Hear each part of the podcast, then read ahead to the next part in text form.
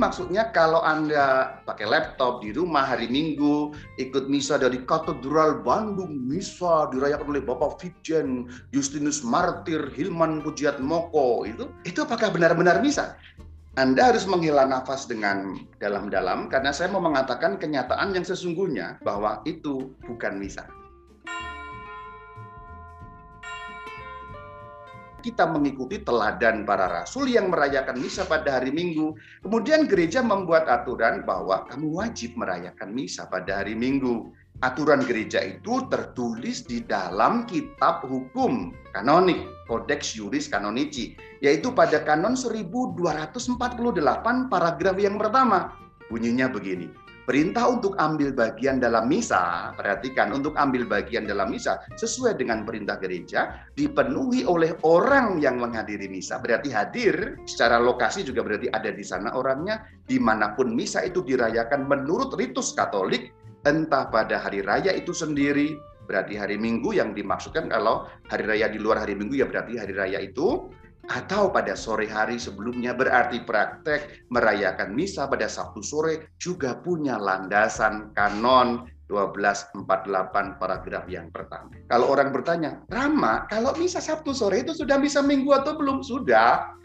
Sekarang kita lanjut bahwa kita sudah tahu lah ini coronavirus menyebar seluruh dunia itu juga menghantam gereja-gereja kita sehingga peribadatan misa kita sulit gereja kosong ditutup PPKM 1, PPKM 2 berderet-deret digonta-ganti namanya tapi tetap sama. Nah, ini keadaan situasi tertentu yang membuat kita tidak bisa merayakan misa. Lalu bagaimana? Ternyata saudara-saudari, gereja sudah merumuskan loh Sebenarnya di sini gereja sudah merumuskan bagaimana kalau keadaan kita tidak memungkinkan. Memang secara khusus ini tidak bicara mengenai pandemi, tetapi dapat kita simpulkan juga ini bisa kita kenakan ini ini pandemi. Kita baca ya. Jika tidak ada pelayan suci, pertama tidak ada pelayan suci bahasa gampangnya nggak ada rama, nggak ada romo, nggak ada pastor, nggak ada imam. Kalau nggak ada imam bagaimana misa? Kan tidak mungkin. Atau perhatikan berikutnya, karena alasan berat lain. Aha, karena alasan berat lain. Dalam hal ini, virus corona, pandemi, wabah yang membuat gereja ditutup, gereja tidak ada misa, dapat kita sebut alasan berat lain. Dan memang ada alasan berat. Itu berat sudah jelas. Tidak mungkin ambil bagian dalam perayaan Ekaristi dan memang tidak membuat kita mungkin ya sangat dianjurkan agar kaum beriman ambil bagian dalam liturgi sabda dan seterusnya itu konteksnya memang bukan pandemi tapi saya berhenti pada kata sampai pada liturgi sabda. Berarti seandainya tidak bisa merayakan misa karena dua alasan itu, pertama nggak ada pelayannya. Nomor dua alasan situasi yang berat lain di luar nggak ada romo, romonya ada tapi misanya nggak boleh, nah kan itu alasan berat. Berarti umat harus apa? Liturgi sabda. Atau ini masih sambungan, hendaknya secara perorangan berarti sendiri atau dalam keluarga, satu keluarga atau jika mungkin, itu jika mungkin beberapa keluarga bersatu dalam kebersamaan meluangkan waktu untuk berdoa selama waktu yang pantas. Berarti solusinya ada dua. Pada saat tidak mungkin melaksanakan atau ikut atau menghadiri atau ambil bagian dalam kurban suci Ekaristi, satu, kita mengikuti atau melaksanakan liturgi sabda. Dua, berarti kita berdoa selama waktu yang pantas. Saya bahas sedikit ya. Apakah liturgi sabda boleh dirayakan oleh para laici? Laici itu awam ya. Boleh. Kalau itu sulit, contohnya sulitnya berarti memang tidak biasa. Saya tahu juga ada umat banyak juga lah yang nggak biasa dengan liturgi sabda bacaannya dari mana, ramah pokoknya ribet lah nggak ngerti katanya. Sudah kalau nggak ngerti doa bersama selama waktu yang pantas. Doa apa ya ramah ya bebas. Rosario bersama boleh, segala macam doa-doa itu Anda lakukan boleh, tidak ada satu ketentuan khusus harus doa ini atau itu. Tetapi yang diperhatikan adalah waktu yang pantas. Berarti ada waktu yang pantas dan juga kepantasan. Waktu yang pantas itu kurang lebih bagaimana sih? Ya kalau umumnya kita ikut misal di gereja asli itu kan satu jam, satu jam setengah. Pantas-pantasnya ya kita doa itu ya setengah jam lah paling kurang. Kalau kita ikut misa satu jam, masa doanya kamu hanya satu menit, itu kan nggak pantas ya. itu yang dimaksudkan. Berarti ada soal waktu yang kurang lebihnya menggantikan waktu misa kalau bisa, tapi ya setengahnya boleh lah cincai lah, tapi jangan kependekan. tapi juga bicara soal kepantasan. Bagaimana kepantasan itu juga penting. Itu sebenarnya solusinya dua hal itu. Jadi dilakukan sendiri di rumah. Namun memang karena perkembangan zaman, Deo gratius puji Tuhan, haleluya saudara, kita punya kemudian alat teknologi canggih sehingga uskup bisa misal live streaming. Lihat senyumnya beliau mengembang. Halo Bapak Uskup, terima kasih sudah merayakan selalu bisa live streaming untuk kami semua.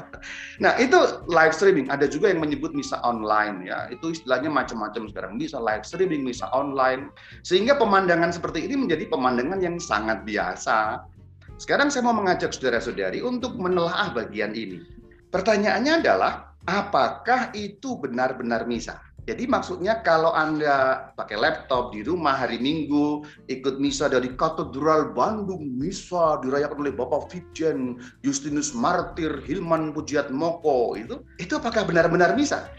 Anda harus menghela nafas dengan dalam-dalam karena saya mau mengatakan kenyataan yang sesungguhnya bahwa itu bukan misa. Ah, bagaimana Rama Bayu ini melemahkan iman umat? Ya, ya, ya, ya, ya. Oke, dengar baik-baik. Jangan dipotong di sini kalau direkam ya. Apakah itu benar-benar bisa? Bukan. Karena tidak terpenuhi syarat-syarat yang membuat itu menjadi suatu sakramen ya. Forma dan materinya tidak terpenuhi. Berarti kalau kita mengikuti misa live streaming dari rumah, apakah saya itu sedang merayakan misa Romo? Bukan.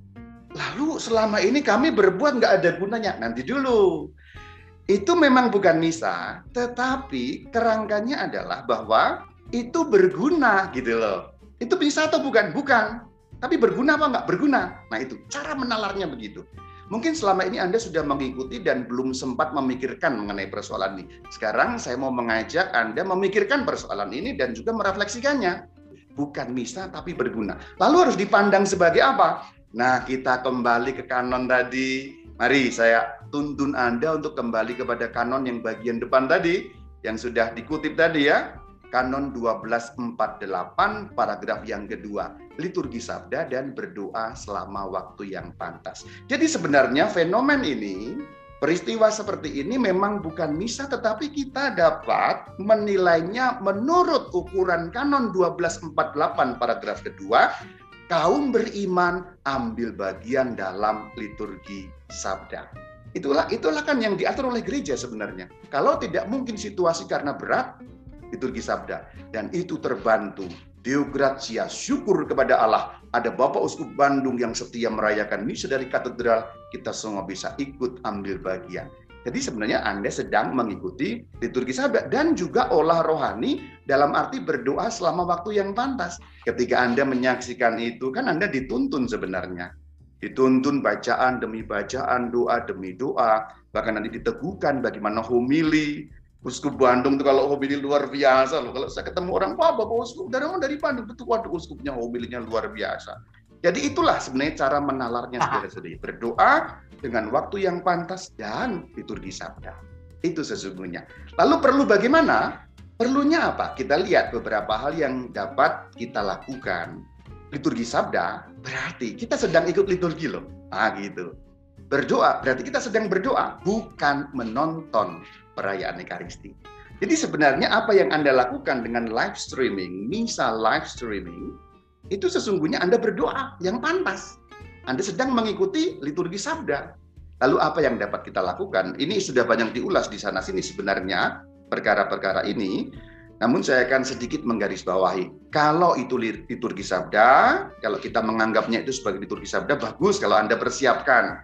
Sekarang zaman now ini kan gampang untuk cari sumber-sumber. Anda tinggal cari bacaan minggu depan dari mana, didalami dulu, dibaca dulu paling kurang, persiapkan yang baik. Berarti juga ada lilin di sana pakai baju yang yang bagus gitu ya. Misalnya seperti saya sedang ngomong ini kan pakai baju polar yang bagus, nggak hanya pakai kaos oblong apalagi cuma pakai singlet ikut ikut bisa live streaming yang adalah liturgi sabda itu kan itu bukan sesuatu yang yang selayaknya. Tapi ini sudah tahu lah banyak orang sudah mengetahui persoalan-persoalan seperti ini.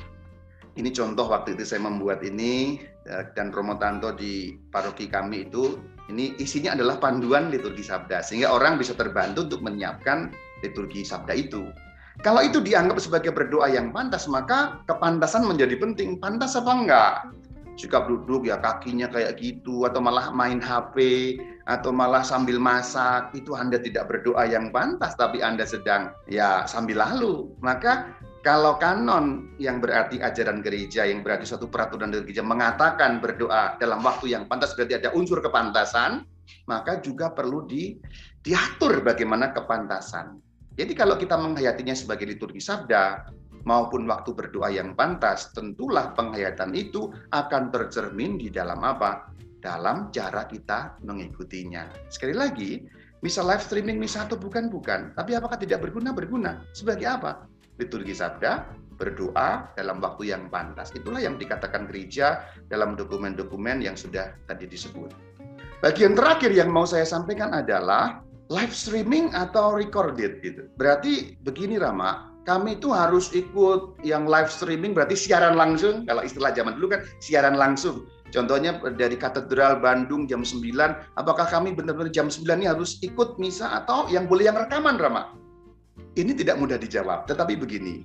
Ini pendapat saya yang memang tidak ada pendasaran dalam dokumen gereja karena pastilah dokumen gereja nggak punya aturan mengenai ini. Tapi ini pendapat yang di logika sendiri kalau untuk saya dua-duanya memungkinkan hanya memang live streaming siaran langsung punya nilai lebih tinggi. Ini opini saya sekali lagi. Ini opini teologis yang saya buat. Tentulah anda boleh nggak setuju tapi ini tawaran saya. Live streaming itu punya taraf yang lebih tinggi dibandingkan ikut siaran tunda. Kenapa?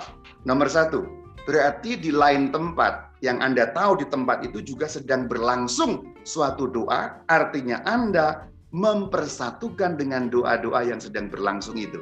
Ada kesehatian, mengangkat hati bersama-sama. Jadi ketika misalnya Bapak Uskup mengatakan, marilah mengarahkan hati. Di saat itu Bapak Uskup yang di Katedral Bandung itu mengajak Anda pada saat yang sama mengangkat hati. Yang ada di beberapa detik, Romo, ya itu oke okay lah, itu soal teknis. Tapi bahwa di saat yang sama itu terjadi perayaan itu. Nomor dua, komitmen. Itu kan memerlukan kesungguhan kita berarti olah rohani kita akan lebih dalam lagi. Maksudnya adalah kalau sudah ada jadwalnya kan berarti kita harus ikut jadwal. Kalau ngikut yang rekaman kan ah nanti dulu lah. Bobo dulu, bobo lagi. Berarti kan terserah kita. Artinya kurang ada komitmen atau belum ada komitmen yang lebih dalam. Makanya saya katakan ya bisa dua-duanya tetapi live streaming lebih tinggi dalam opini teologi saya dibandingkan recorded atau rekaman karena dua hal. Satu, kebersamaan hakikatnya itu berarti perayaan bersama. Nomor dua, komitmen Anda. Tetapi apakah rekaman juga nggak berguna? Berguna juga. Tetapi jangan karena kemalasan. Kalau Anda mengikuti misa rekaman karena faktor kemalasan, berarti artinya belum ada komitmen rohani di situ. Tingkatkan ayo dengan waktu yang sudah tetap live streaming itu kan meningkatkan ini sebenarnya komitmen. Kalau rekaman, tetapi karena Anda memiliki kesulitan tertentu, itu boleh. Umpamanya tempat-tempat tertentu mati listrik pada pagi hari baru nyala jam 12 siang. Ya apa boleh baut, kan begitu. Bautnya Anda cari sendiri. itu karena situasi tidak memungkinkan. Itu oke okay kalau kata saya. Jadi live streaming atau recorded lebih tinggi live streaming dalam opini saya tapi recorded pun ada nilainya sehingga Anda pun tetap punya waktu berdoa yang pantas tadi. Tetapi bagaimanapun jika sudah mungkin ini yang terbaik, Anda datang ke gereja. Tetapi bagaimanapun jika sudah mungkin ini yang terbaik, Anda datang ke gereja. Tetapi bagaimanapun jika sudah mungkin ini yang terbaik, Anda datang ke gereja. Demikian beberapa hal yang dapat saya sampaikan mulai dari hakikat Ikaristi, kemudian Ikaristi dan pandemi, bagaimana kita menalar situasi kontemporer sekarang ini, dan bagian terakhir saya mengajak untuk mempertimbangkan lalu bagaimana.